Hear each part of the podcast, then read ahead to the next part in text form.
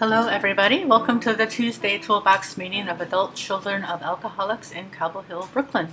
My name is Anne. I'm a Tuesday Toolbox member and an adult child. We're recording our speakers every week because we're hoping others will benefit from hearing these stories from our members. We'd love to hear your comments and questions. Our email address is tuesdaytoolboxaca at gmail.com.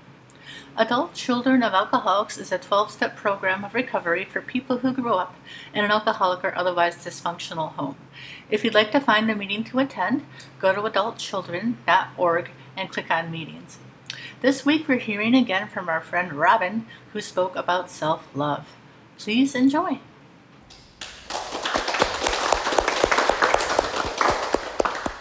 Hi, everybody. I'm just going to take a second and like make eye contact and ground myself in my body because I feel extremely I feel really anxious. You know, it's it's interesting.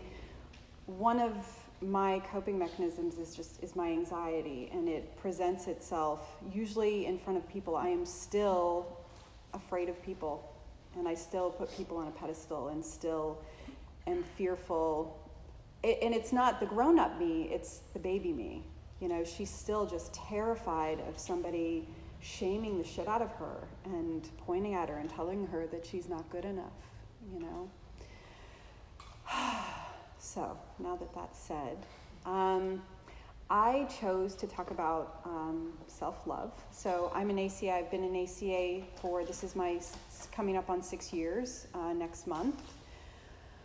Um, I got sober in 2008, and that was kind of the beginning of what the, ch- the topic that I chose, which was self love. Um, and I, I feel like that was the beginning for me of me getting inside of my body and realizing that I'm a spiritual being that has that is way way way more valuable and this planet than what I initially thought I was. Um, so, the page is 434 and it's at the very top and it says, It has been said that you cannot give away what you do not have. It has also been said that you cannot love another person until you learn to love yourself. We believe these declarations of wisdom are the basic are as the basis for an ACA axiom. You cannot love another person until you love yourself and claim that love that love with beneath and consistent action. We have seen many people speak words of self-love and affirmation while practicing something else. Self-love is never harmful or selfish. The life beyond survival is the life of self love, but lack of self love was our dilemma. How can an adult child who is taught from the earliest years to abandon himself truly love from the inside out? That's my big dilemma. We have, an, an- we have an answer grounded in the ACA experience. The love is there and God given. The love has always been there. We need a power to reawaken this love from within. The main focus of this book is to help you find a power greater than yourself to transport you from mere survival to self love. We believe that loving oneself is the only way we can truly recognize God because God is love. Learning to love ourselves and connect with our higher power addresses our original cause of self-hate, self-hate or self-abandonment. Since childhood, we have carried a wound created by our primary relationship with our parents or family. We were ruptured emotionally and spiritually as children. To survive, we live by the laundry list traits which reject self-love and God-given and God-driven fear and para-alcoholism. We sought an unending number of relationships, schemes, and addictions in an effort to connect with someone who would fix us or let us fix them. We tried hard, but it never worked. We cannot find love or the higher power in someone else. It must begin with us. So, so yeah, that's fucking daunting. Like, right? Like, and I remember in 2008, I had I had done this teacher training in yoga, and I was going to a meeting a day at least, and I was working the steps, and I was you know, it, she had said to me, You need to learn how to love yourself. And I just thought, like, what does that even mean? Like, what are you taught? Like, that felt like a foreign language to me. And I guess fast forward to me coming into this program, I, I still, like, I came and I sat in these meetings and I cried in the chair and I read the laundry list traits and I don't know that I even really could identify with them. I just knew that I related to you guys. I knew that I related to the pain. I knew that I related to not feeling like I was enough. Um, and I knew that I needed a community, and that community felt very nurturing and supportive for me. Um, and I think so. Fast forward another few years, I, you know, I realized like I don't know how to eat food. Like I, I am so bombarded by the emotional trauma that is within my body that I disassociate by restriction right? So I wasn't able to feed myself properly, and when you don't feed yourself properly, you're unable to feel your feelings, right? It's it's protection. So, and that was another coping mechanism that I had had for years and years and years since I was probably seven. So, I, you know, the beginning of what feels like real progress in this program for me felt um, was when I, higher power gave me a therapist six years ago, and this therapist um, said to me, You know, I'm really scared for you. I'm really, really scared for you.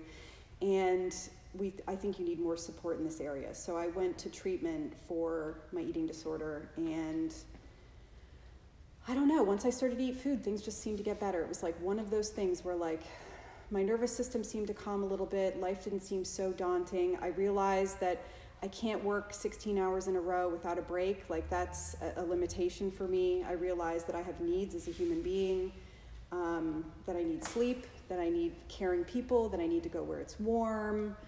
Um, I need these meetings. I need you people. I need a sponsor. I need step work in my life in one way or another. Um, yeah, and I, I started to form this relationship with this inner child. And I knew she existed prior, but then it was like this real, I don't know, this real solid internal visualized relationship that it's internalized now that is an experience that I can't really, it's like magic for me. It's a magical relationship that I work with with the fellows in this program and my therapist, and it is transforming me from a place of scarcity and survival. Um, you know, I shared a couple weeks ago, like I didn't think it was okay to have a job if you weren't bleeding. Like that was just, I was being a pussy, right? Because that's what my dad would have called me. Um, and I'm learning that like, no, it's actually okay to have a job where you work 10 hours a day. And, and I've somehow managed with the help of the literature and the help of everybody in the room to set boundaries. Like I work a job now where, you know, I don't have a commute. I wake up and I go to work and I have a cup of coffee and it's a beautiful fresh espresso right out of the coffee machine, just how I like it. And I start my day and it's a bit hectic, and I don't like stress because I do not like to feel feelings. I do not like feeling feelings. Um, but I talk to my little girl and we I say, guess what? You're going to come with me. We're going to do this creative job that we decided to do together. Like we're we're here for the whole day together and you know and it's it's it's hard. It's an intimate relationship with people which is also bringing up all of my stuff from my parents which is really a gift. You know my sponsor says thank you. Thank you mrs h. Thank you. Thank you. This woman is she is my spiritual teacher 100% this woman that i work for. And she is not regulated at all ever. And she's demanding and she is a she is an adult child and she is who I work with five days a week, 24 hours a day. And it's a real testament for me to say that, like, I show up at work and I tell this woman who I see as my father, because energetically that's what it is for me, it's an energetic version of my father. And I say to her, like, I'm so sorry, like, I have limitations, I can't do that. And, and I know that's really disappointing. And I'm disappointed too, believe it or not. Like that really, it hurts me that I can't bend into a pretzel for you, but I just can't physically do it. And and to teach this woman how to treat me like I'm a human um, has been so incredibly uncomfortable, so incredibly uncomfortable, and so incredibly rewarding all at the same time. Um, and I like, I'm 38 years old and I'm liking my body you know that's that's like a brand new thing like i can look in the mirror and i look at myself every morning and i say like i love you like i love you you're fucking awesome Um, and the, you know, I'm a chef and I plate food all day long, and it's never good enough, and I have to constantly, no, baby girl, that is, it's just food. It's just food. You are not Picasso. You are not. You are. It can just be food today. Is is it tasty? Yes. Then that's you know. it's a beautiful? Yes. Is it with great ingredients? Yes. I used to think that that energy of negativity and self criticism was what fueled me to be better, right? Like if I just pound the shit out of myself, that's what's going to make me better. But it turns out that that just really shuts me down, and I turn out being somebody that's not authentically me. It's like whoever I think Daniel Humm would want me to be, or something. I don't know. Um, so yeah, and and I've constructed my day so that I get a nap. So every day at three o'clock, I say goodbye, everyone. I'm going for a sleep, and I go in my room and I do a meditation and I have a nap and I restart my day. And I come in and I can listen to whatever music my inner kid wants to listen to, and I cook whatever food I want to, and I get a paycheck at the end of it, which is shocking. Um, you know, I I had big issues. I like I don't have a car. Well, this lady says, "Here's a car." So I have a brand new car to drive. And is it mine? No, but she gives it to me. Thank you. You know, and so there's all these beautiful things for my inner kid. Like today I came to Brooklyn in the car. You know, that's not so bad. Um, and I think financial insecurity is also a big factor in my recovery um, scraping by. Uh, have a cycle of like over earning and burning myself out and then putting myself into extreme debt. And it's only been a pattern that's really happened a couple times, but like that's enough. I'm good. And so I'm kind of um, at an I'm, I'm moving way, my way up and have a bank account that has some savings in it and have some financial security. And my inner kid feels so relieved at that security um, but also, I can't really, like, it talks about in the book, like, dreaming bigger. Like, what are your dreams? Like, I don't know. Like, I really don't know what my dreams are. Um, I could tell you my inner kid's dream and solution is that, like, I should have uh, a beach house in Costa Rica and a jillion dollars in the bank and also, like, maybe a Maybach or something. But, but I don't know what my actual don't know, I don't know what I actually want in my life. And so, yeah, so I started to go to a new program to see what that would be like to reparent myself when it comes to my finances and when it comes to having a vision about my future.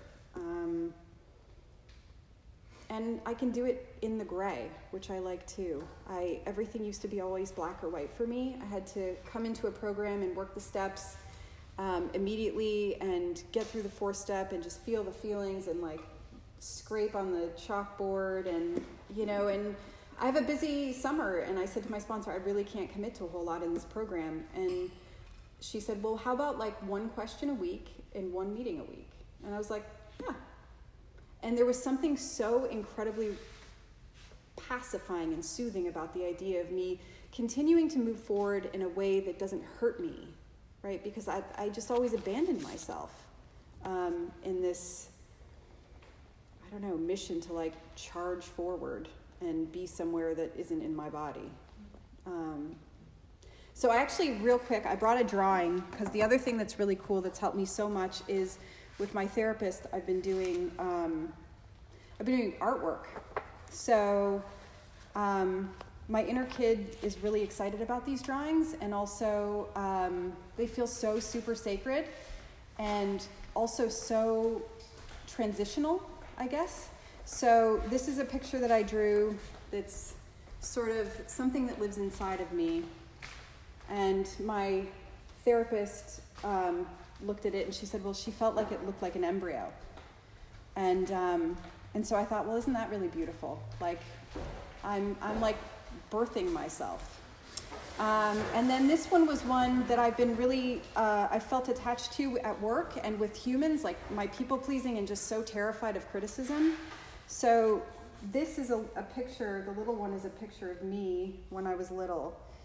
And um, this is a picture of my father when he was in his 40s. He's much, he's much more slumped over now.